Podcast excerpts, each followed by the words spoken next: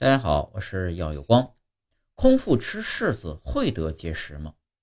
有人说啊，空腹吃柿子会得结石，这是真的吗？未成熟的涩柿子里面含有较多的酸，一方面呢，酸会和唾液蛋白结合，造成嘴巴里涩涩的感觉；另一方面呢，酸进入胃中会使胃蛋白酶失活，还会和胃中滞留的蛋白质形成不溶性复合物，造成胃里的结石。严重时会影响消化系统，甚至造成梗阻。不过，如果吃的是成熟的甜型柿子，或者是晾干的柿饼，吃起来呢没有苦涩的口感，其中的含酸量很低，并不会造成上述影响。高苏酸并不是形成结石的唯一因素，低浓度胃酸、低胃动力等问题也可能在人体植物性胃食形成中发挥重要的作用。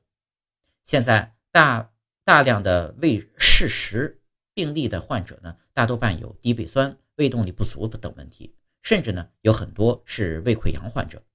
如果你是胃溃疡患者或者胃动力不足，建议不要空腹吃柿子，尤其是未成熟的柿子。